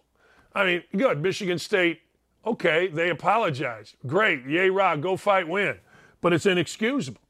And the fact that they even allowed it doesn't surprise me because I think Michigan State's a cesspool of sh- stuff. let me put it to you. Let me put it to you that way. But anyway, so I'm all in on DeSantis. I would love to get him on the show at some point here. We probably will get that done. But anyway, uh, thanks to everybody for setting it up with John because John is absolutely fantastic. He gives opinions, he gives great opinions, he's brilliant. You know, you don't survive as a coach at Yale and not be pretty damn smart. And that's just the way it goes. All right. Let's get into some stock up and some stock down. Ladies and gentlemen, the whole debate this year was about Justin Fields, wasn't it? And I fell into that trap. That's right. I fell into it. I said to you that Justin Fields was going to be the breakout star. All right. Tyson Bagent is the breakout star, at least the other day, where the Bears looked like a damn good football team. 21 to 29, 162. That's not going to put anybody in the Hall of Fame, but you know what? On time, on target. As Clay, our friend Clay Harbor said, former NFL player, now broadcaster, said, and he's right. On time, on target, lead your team. Be a teammate, do things right, don't try to do things you can't do. All the cliches that are, oh, oh, so prevalent right now. So, hey, stock up, man. The Ram, or excuse me, the Rams. The Raiders came in and got dusted, and they got dusted early. Foreman was terrific, but Bagent, was absolutely the man who got it done for them, and good. Good, good, good, good, good. Good. My man Cashman says, Hey, Dan, Hitler trivia at a football game right after the military flyover family fun, right? Yeah. Yeah. Anyway, at the end of the day, I'll go back to Tyson. Hey, you know I love, you know I love, love, love Lamar Jackson. You know I do. I've expressed my love for Lamar Jackson. I like the fact that he was his own agent. I like the fact that he got his bag because, frankly, he's deserved his bag, unlike some of these others. See Deshaun Watson. Deshaun Watson deserved nothing and like it. Anyway, uh, Lamar Jackson, all he did yesterday 21 to 27, 352 yards, 13 yards per reception, three touchdowns, no interceptions, rushed for another 36 yards, and it wasn't even that. Ladies and gentlemen, it was how he did it. It was how he got away. It was where he went. It was freaking awesome. Awesome to see. And I appreciated him more yesterday because remember, this is against the kneecap bite, and I'll cut my PP off, whatever the hell else he says, Dan Campbell's defense. Really good team, we were told. Hell, Stephen A. Smith said it's the best team in football. They look like the best team in football. But again, it's hard to handle success. So the Lions got whooped. And Lamar Jackson was absolutely tremendous yesterday in every area. All right, you got to flip the switch and you got to say, I don't think stealing signs would have mattered on Saturday as Michigan went into the truck stop that is known as East Lansing and beat the living crap 49 to nothing out of the sorry ass Spartans. Michigan State might as well just disband in the football season, or at least hope and pray that when they play Indiana, it doesn't end in a tie. That looks like the only win either of those teams is going to get. But you got to give Michigan, Michigan credit. Michigan's quarterback, J.J. McCarthy, looks like he is now, or is actually, the front runner for the Heisman. We've seen others falter. Look, the whole thing is going to come down to this Michigan's got to play at Penn State, and Michigan is going to have to play Ohio State. And there you go. That's it. Because Michigan's schedule is not good. Michigan's schedule is so easy when you talk about teams at that level. Teams at that level should have to play somebody after somebody after somebody. Michigan State has basically played nobody. Then they played somebody. I don't know. Who the hell have they played? They haven't played anybody. But you know what? They did play their rival, and they smoked them. I mean, they beat them. There's a saying that I'm not going to use because maybe somewhere, somehow, somebody gets offended, but everybody gets offended by everything, so what the hell. All right. Deebo Samuel, stock down, Deebo, who, by the way, I don't know if you did know this, Deebo Samuels was named after Deebo from Friday. He was. He's out at least two games, man. He's got a hairline fracture in his shoulder. He gone. Uh, uh, uh, uh. That ain't good. I don't know why we're mad at him. Did he do something else? I know he's out at least two games. I was trying to look and see did he say something stupid? Are we angry at him? Or are we just not happy that he's got a hairline fracture? If we're not happy that he's got a hairline fracture, I'm cool with it. But hey, a lot of guys are hurt this time of year. Hopefully he comes back and hopefully he plays well. Yeah, that's right. I said it and I meant it. But I like Deebo Samuel. I think I, I told you this when uh, the Jacksonville Jaguars drafted Travis Etienne. I thought it was a great draft pick because he was going to be Deebo Samuel's like. He can run it a little bit inside. He can catch it. He can line him out wide. He can break it. Pretty good. Uh, USC and Caleb Williams are starting to give me gas. Nah, that's a lie. They do give me gas. And the only thing I want gas for is the mowing league. That's all. Joe Kinsey and the boys of Nightcaps and their mowing league, they sent me this nice uh, Yeti. I don't know. What it was a Yeti. I don't know what the hell it is. But anyway, it keeps my water cold. And if I'm drinking vodka in the afternoon, who's to know? You know what I'm saying? Anyway, long story short, I've had enough of Caleb Williams. Caleb Williams was supposed to be the main guy, but you know what Caleb Williams appears to be? A guy that can't handle success. Won the Heisman Trophy, great award. Along with the Heisman Trophy comes commercials in that Heisman House, fantastic.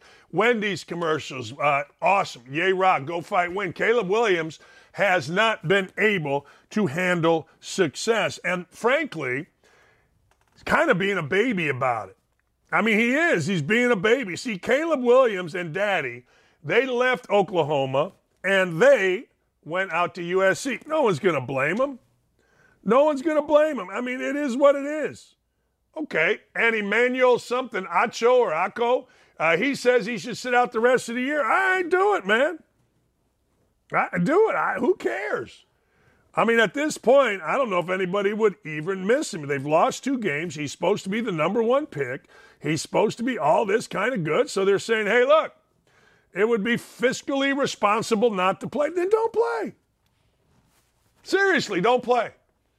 I mean, at some point, I do believe we, I think, are getting a little tired of the entitled athlete. I think, I don't know about you, but I think that this, well, I want to own the team. Well, I want to do this. Well, I, no. I mean, we will take it to a certain level, and this doesn't mean this doesn't isn't just me being an old guy. I mean, anybody with any common sense would sit there and say, "Yeah, we don't need this. What are we talking about?" Seriously. All right, Caleb Williams, 24 of 34, 256 yards against the Utes, 27 yards rushing and a touchdown. He's still second in the country in touchdown passing.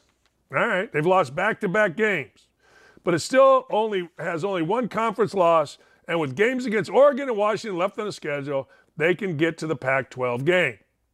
I don't think anybody, let me put this to rest. I don't think anybody in the NFL would care even a little bit if Caleb Williams sat out the rest of the year.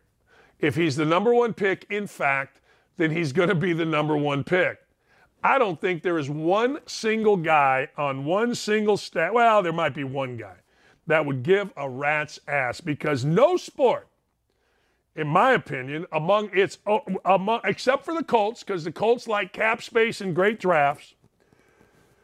But nobody, and I mean nobody, cares more about winning than NFL guy.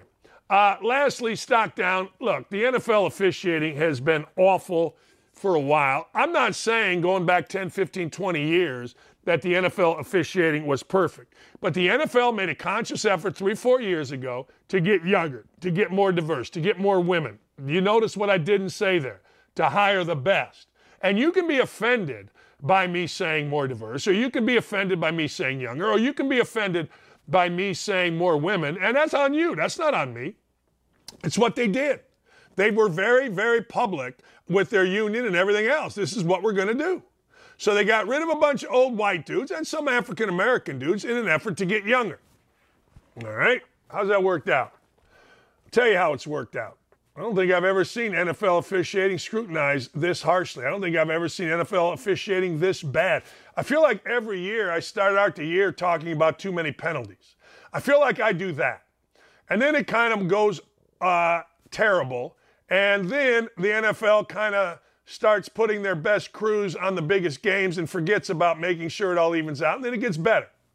But I'm going to give you some numbers 52% have less than 10 years.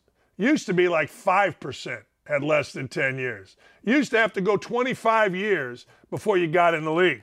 Now, 8 to 10 is the norm of experience. Now, think about this eight to 10 years. So the first few years, you might be doing JV football. Next couple years, maybe you do varsity football. So you're already at four, five, six years. And then maybe you go to college for three years, nine years, and you're already in the NFL? Uh uh-uh, uh.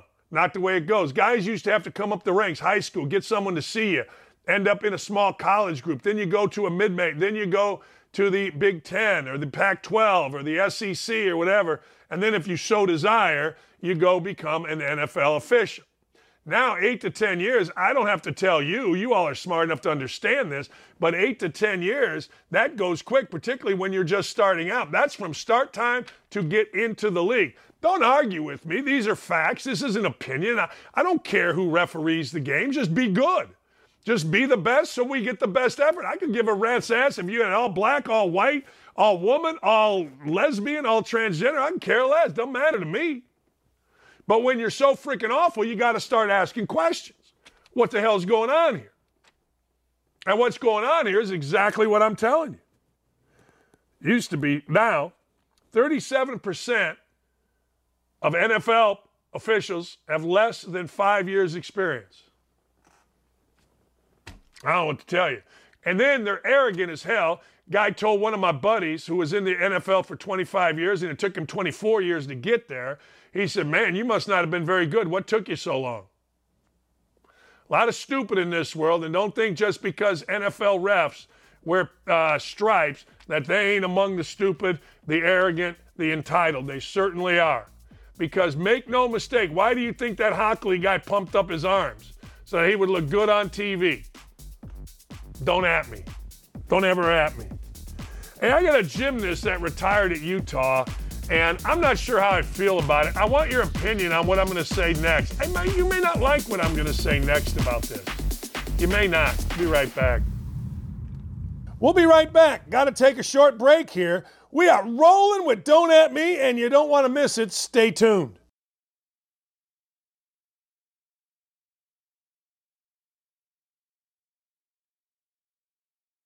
You know, I just saw. You know, I just saw tweet, a, from, a, tweet mine, from Cal- a friend of mine, Calvin Fitch, in response. It was from Geo Baker, a former player at Rutgers, where he said he was quoting uh, Steve Pikiell. Steve Pikiell would say to his players, "Nothing good happens after midnight." That's what coaches say, but I got to tell you, I used to tell my players, "Yeah, I don't know, man. I had a lot of great stuff happen to me after midnight. I did. I mean, now I'm in bed by 10. But I'm not going to lie. When I was a basketball player at Indiana, we didn't get serious about the night until midnight. We didn't go out until like 10, 11 o'clock. I mean, we were pre-gaming or we were napping or maybe we were actually studying on a Friday, get the stuff done. And then if the, we were out of the season, 10 o'clock hit and we were like, where are we going? And of course, 10 o'clock becomes midnight. I was always one of those guys that didn't want to go home. I didn't want the night to end.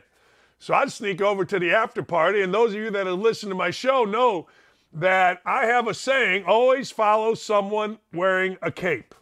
That's right, Dylan. That's right, Ryan, and both Nix and Brooke. Always follow somebody wearing a cape. I'll tell you why. I came out of the Bluebird. Big weekend, I don't know, football weekend when I was a senior. We were drinking out of Dr. Bop Singer, uh, the Melendez sisters. And those of you that know who Dr. Bop is, you know who Mimi and Hula Melendez were. We were on the stage. Now, the stage was this big. We were next to it. In fact, we had ringing in our ears because the speakers were banging. It's kind of an interesting night. My brother was peeing on a guy on the dance floor. One of my buddies got a DUI that night. It was insanity. But the night when the bar closed, and the Melendez sisters and Yuki Penafor and Dr. Bop stopped playing, I don't know, one, two o'clock, I wasn't ready to go home because, frankly, I was never ready to go home. So I go outside, there's a big crowd. I see a guy in a cape. In a cape. Dude's wearing a cape. I'm like, this guy would be interesting. So I left all my buddies. I followed this guy. The Bluebird behind it was a neighborhood. There was neighborhoods. So I followed him into some house. It was a scene out of Caligula. I fit right in. It was one of the great nights. I couldn't tell you anybody's name. I couldn't pick anybody out of a lineup, and nobody knew me, which, frankly, not to brag, was rare at Indiana University, and it still is. But I had a great night. Unbelievable time. Now, I don't do hard drugs, never have smoked dope, never have taken drugs. It wasn't that kind of, but there was a lot going on. So I've always said, ladies and gentlemen, follow people wearing capes. Not Halloween capes, forget about that. I'm talking about just in general. I'm still sad. I was doing a Syracuse game. It was the middle of the afternoon. This beautiful girl Lee was messing around with me. She was like, you know, she had a boyfriend. You know what I'm saying? Beautiful girl, middle of the afternoon, wearing a cape. I couldn't follow her. Number one, it was been weird. And number two, eh, it was the middle of the day and I got a game in about two hours. So I got my sandwich and I went to the game, but I regret not following that girl with a cape just to see just to see where this might have taken. Hey, it might have ended with me being shot. It might have ended up me in cuffs, good or bad cuffs. You know what I'm saying? Maybe kind of a little furry, or maybe the cold steel of some wrist iron. But hey, I regret it. I'm not going to lie. I know, I know, I know. All right, so I, I woke up at 4:30 this morning. True story. Couldn't sleep. I woke up. I went finished up my laundry. This is true. And I'm like, all right, I'm going to go work out. So I come down here and I get on the Peloton for 30 minutes, and this story comes up about, for whatever the reason, on WRTV, it was the local news, but it was like a national segment. And so this young gymnast comes on. And I got to tell you, from Utah, I'm watching, I'm seeing what's going on here. And I'm thinking to myself, I think you're full of crap. I do. And, and I know I'm wrong. I know we're all supposed to side with the gymnast who is apparently, uh, I guess, this woman is retired, verbal and emotional abuse. Do you know, I'm not blaming her. I'm sure she felt that. But one thing I would say as a coach it's the easiest thing in the world to do, and everybody knows this, but everybody's afraid to say it, is to say verbal and emotional abuse. How do you quantify it? I mean, I don't know. Verbal and emotional, my physical, mental, and emotional health has rapidly declined. I was seeing a university psychologist. Well, everybody sees a university psychologist. Now, here's the deal um, I'm sure the coach was wrong. I'm sure I was wrong. I'm sure Bob Knight was wrong. I get it. But you know what? You can always blame someone else. And if you didn't like it, it's pretty simple. You can just leave. Now, nobody should have to leave, and the coach should be better, but coaches aren't perfect. You know, they're talking about he would get in people's face, he would throw things. All right. Okay. I'm not saying that she's wrong, but I will tell you, and everybody knows this, you know, the easiest thing well, the easiest thing now is to call somebody a racist. But the easiest thing with coaches is verbal and emotional abuse. And everybody goes, yeah, oh, yeah, that coach got to be a bad guy. I don't know whether he is or not. I don't know. And then, of course, this morning, Sally Jenkins, if we've learned anything, we have to believe the athletes. Well, what are we believing? The coach yelled and screamed? Okay. Uh, I guess. Um, all right. Loud and angry outbursts that he cursed. Okay. Happened in individual coach athlete meeting. All right. Okay. Uh, one administrator denied there was any abuse. You two are like oil and water. You just don't get along. To say I was shocked would be an under. I mean, all right. You know, universities hire people, so they're responsible for them. So if the guy's an abuser, you got to get him out of there. But again, you know what? It just depends on what level. They felt, I guess there was a report, an investigation that the coach didn't reach the level of abuse. You never know. And don't for a second don't for don't tell me. Now you can tell other people, but don't tell me that sometimes athletes don't like the coach and in this world they're out to get him. I'm not saying this athlete is. I'm just saying that the easiest thing to say about a coach, and I don't care who you are, I don't care if you're Sally Jenkins or I mean, I asked Lee and she goes, "Oh boy." Easiest thing to say. It is. It is. I mean, you come here for real. I mean, if you want listen to all women, if you want listen to all athletes, I'm not the guy. But as a former assistant of mine said, everything's verbal abuse if you want to make it verbal abuse. I hope the girl, I hope the young lady gets help. I hope she's fine. I, I, hope she finds another program. Hope she doesn't retire. She's only 20 years old. Talented gal, uh, Olympic alternate, which is what I get. My wife was. Uh, so she understands this better than me. But every time we bring this up, her, I go to her because dudes are different. And I, I, I had 15, 8, no, 24 years. I had a women's basketball camp, and I love coaching girls because I coach them a thousand times different. Hard, but with a little bit of not the same way. Just the way the world works. Alex Rodriguez doesn't understand why the Yankees haven't retired his number 13. It bothers me. Of course, it bothers me. It's less about bother, but of course, it would be nice to be recognized in one of the coolest places to be in Yankees history, but that's not my decision. I'm sure A Rod is a good dude, but he, it, it should bother people that he's a liar. It should bother people how much he has lied over the years. It should bother them that, hey, look, I don't know, man. Uh, why are we doing all this lying? Why are you lying about your brother?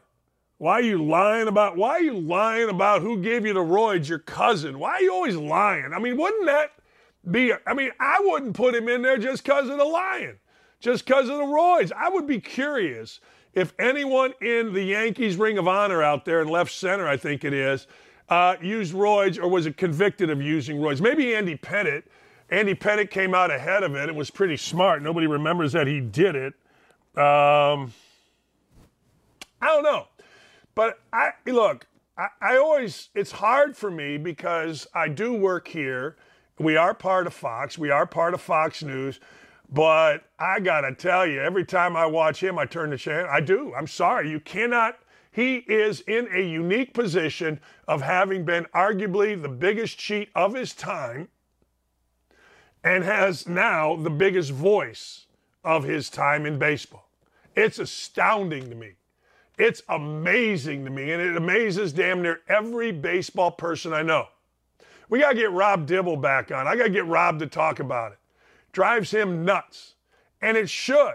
He's not the only one. I know a lot of baseball analysts, and I don't know one that thinks it's a great idea. So, hey, I get it. He also said he thought his broadcast career hurts. Not like he's all that polarizing. I mean, he's creepy. He's polished. He's like fake, but not like he's all that polarizing and everybody goes, oh my God. Did you hear what A Rod said? I don't know. Uh, remember last week we talked to you about the Arkansas offensive coordinator, Dan Ennis, Enos? Well, this guy decided it was going to be a good idea after Arkansas would get his brains beat out to respond back to students using his personal email.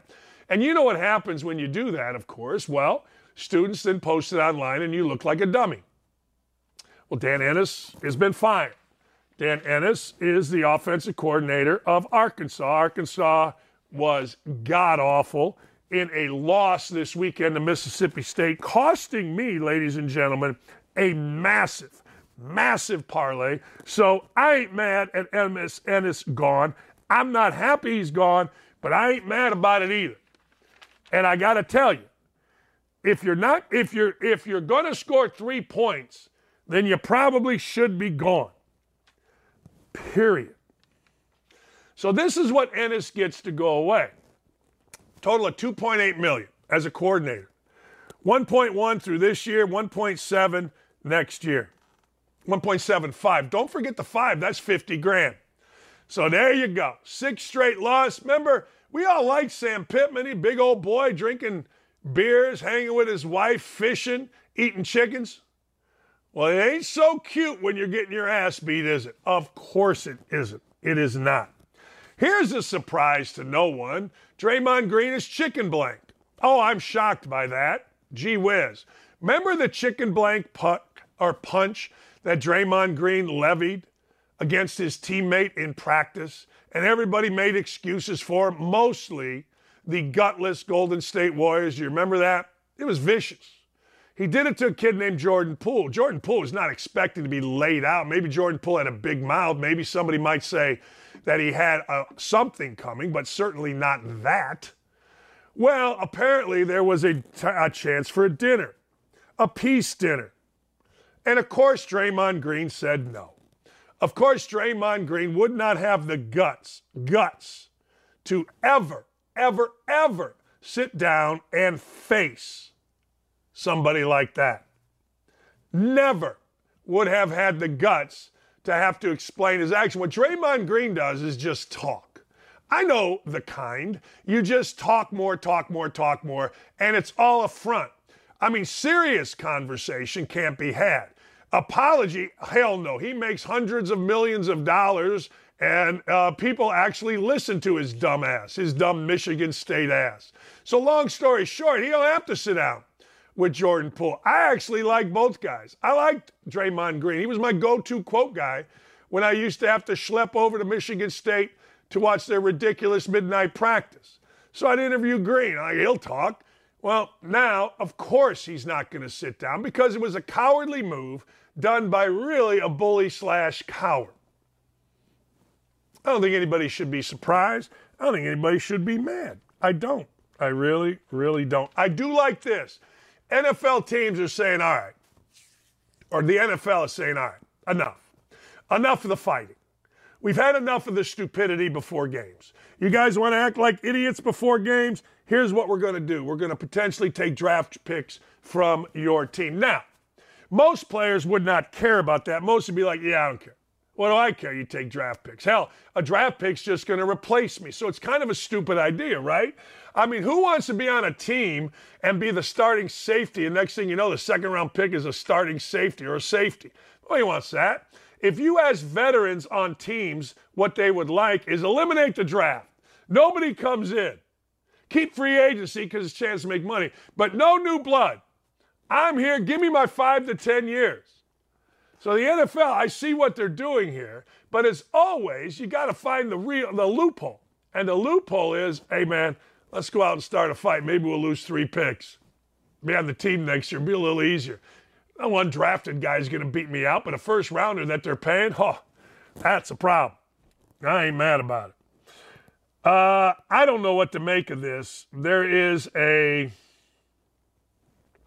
major league player named Danny Serafini. I remember Danny Serafini. He has been arrested in connection to a 2001, 2021 killing and attempted murder of elderly of his elderly in-laws. Look, I don't know about this. This is crazy to me. What would I, the, the interesting thing would be to get somebody that knew this guy and say, "Hey, wait, did you ever imagine Because I'm telling you right now, there are some guys that you'd be like, yeah, don't surprise me. I had a guy in my neighborhood murdered a little girl, stabbed her 33 times in the empty lot behind their house. I'm like, oh man. I always thought he was too whacked out, drugged up, high, that kind of thing to ever be violent because he used to walk around a neighborhood when it was hot out with no shirt, no shoes, and a guitar and his pants sagging halfway down his ass. Ended up, the little girl said something to him, I don't know, and he got a screwdriver, stabbed her 33 times right in the empty lot behind my house. Gruesome, horrible. Dude's still in the can and he should be forever. Anyway, I don't know. Uh, Indiana freshman, and I'm going to talk about this coming up here at 11 o'clock on Two Big Brains with my buddy. We go we go local. We just talk local. Uh, two big brains, but uh, this freshman kid at Indiana has been well arrested for doing what? Refusing to leave a Taco Bell parking lot at like 2:15 in the morning. Now, the interesting thing for me was apparently maybe they didn't have the toxicology back, but unless it's happened in the last 2 hours, I haven't seen a toxicology where this dude was hammered. Maybe he just needed a fourth meal. Maybe he was a little bound up and he needs something to clean the pipes. But apparently, this idiot decided to go to the McDonald's or the Taco Bell, get belligerent in the drive-through line, start cussing out employees where they're like, "Hey, look, we don't need this. We're calling the cops." Cops say, "Man, you got to move." So he moves, parks in the parking lot, and the employee's like, "You got to get this guy out of here." So he won't leave. He leaves, he comes back, he parks somewhere else. Cops like, all right, we're done with you. He won't roll down his window. Finally, they smash the window. Then he won't get cuffed. So finally, they cuff him. They take him down, give him a couple misdemeanor charges. Well, if I know anything about Mike Woodson, I know anything about Indiana, the guy will get an extra year of eligibility and probably more NIL money. There'll be some kind of idiotic apology, maybe. I don't know. Maybe he doesn't think he was in the wrong. Maybe he didn't get enough hot sauce. I don't know. Maybe the chalupa wasn't cooked to his liking. Maybe they said, "Hey, we're closed. Get the hell out of here. It's 2:30." I don't know. But anyway, this is why you never with Indiana University men's basketball ever make predictions on how the season's going to go until Hollywood, uh, Halloween is over.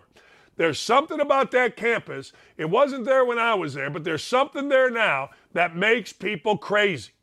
It just does. Woke dope me. Give me the dope.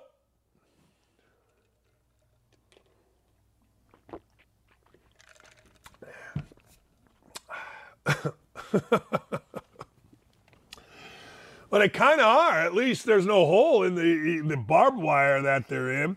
I mean, the southern border is like, hey, come on. It isn't the damn border patrol's fault. It's the freaking policy. But I do agree, these things are saran wrapped, airtight, with a little bit of a netting around them. That is more.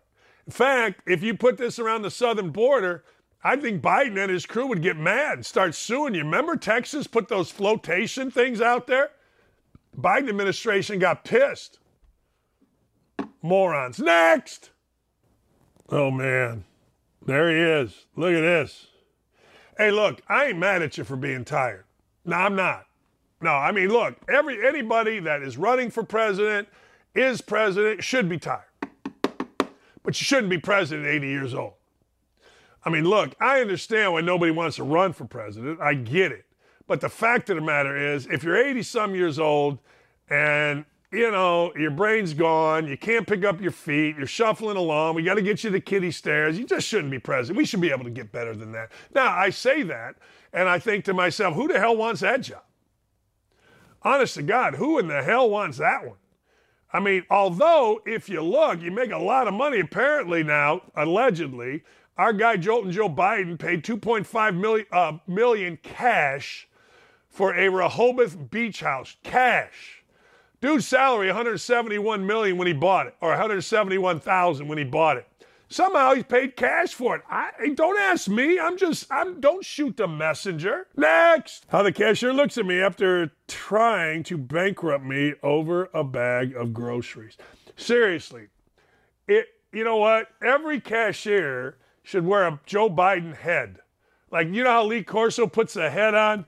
And just remind us all that 81 or 84 million of you were stupid enough to vote for that man. You know, I had eggs this morning. My daughter's here, and I, I, worked out. I knew she'd be getting up and working out. So I made eggs. I made six eggs, scrambled them up, put a little sausage in there, you know. And at first time I'm thinking, man, how much does this meal cost? Sheesh, Just trying to have some eggs. All a little sausage, maybe a little Gouda. Pretty solid breakfast. 372 bucks for the eggs. Hey, great day today. Appreciate everybody. Brooke, Nick, Nick, Ryan, Dylan. Brooke, I got to start shouting you out. You were sensational today. Telling you. I'm going by way of Jolton Joe Biden. I can feel it. The brain is going to mush. It is. Holy hell. All right. Thanks, everyone. We'll talk to you tomorrow.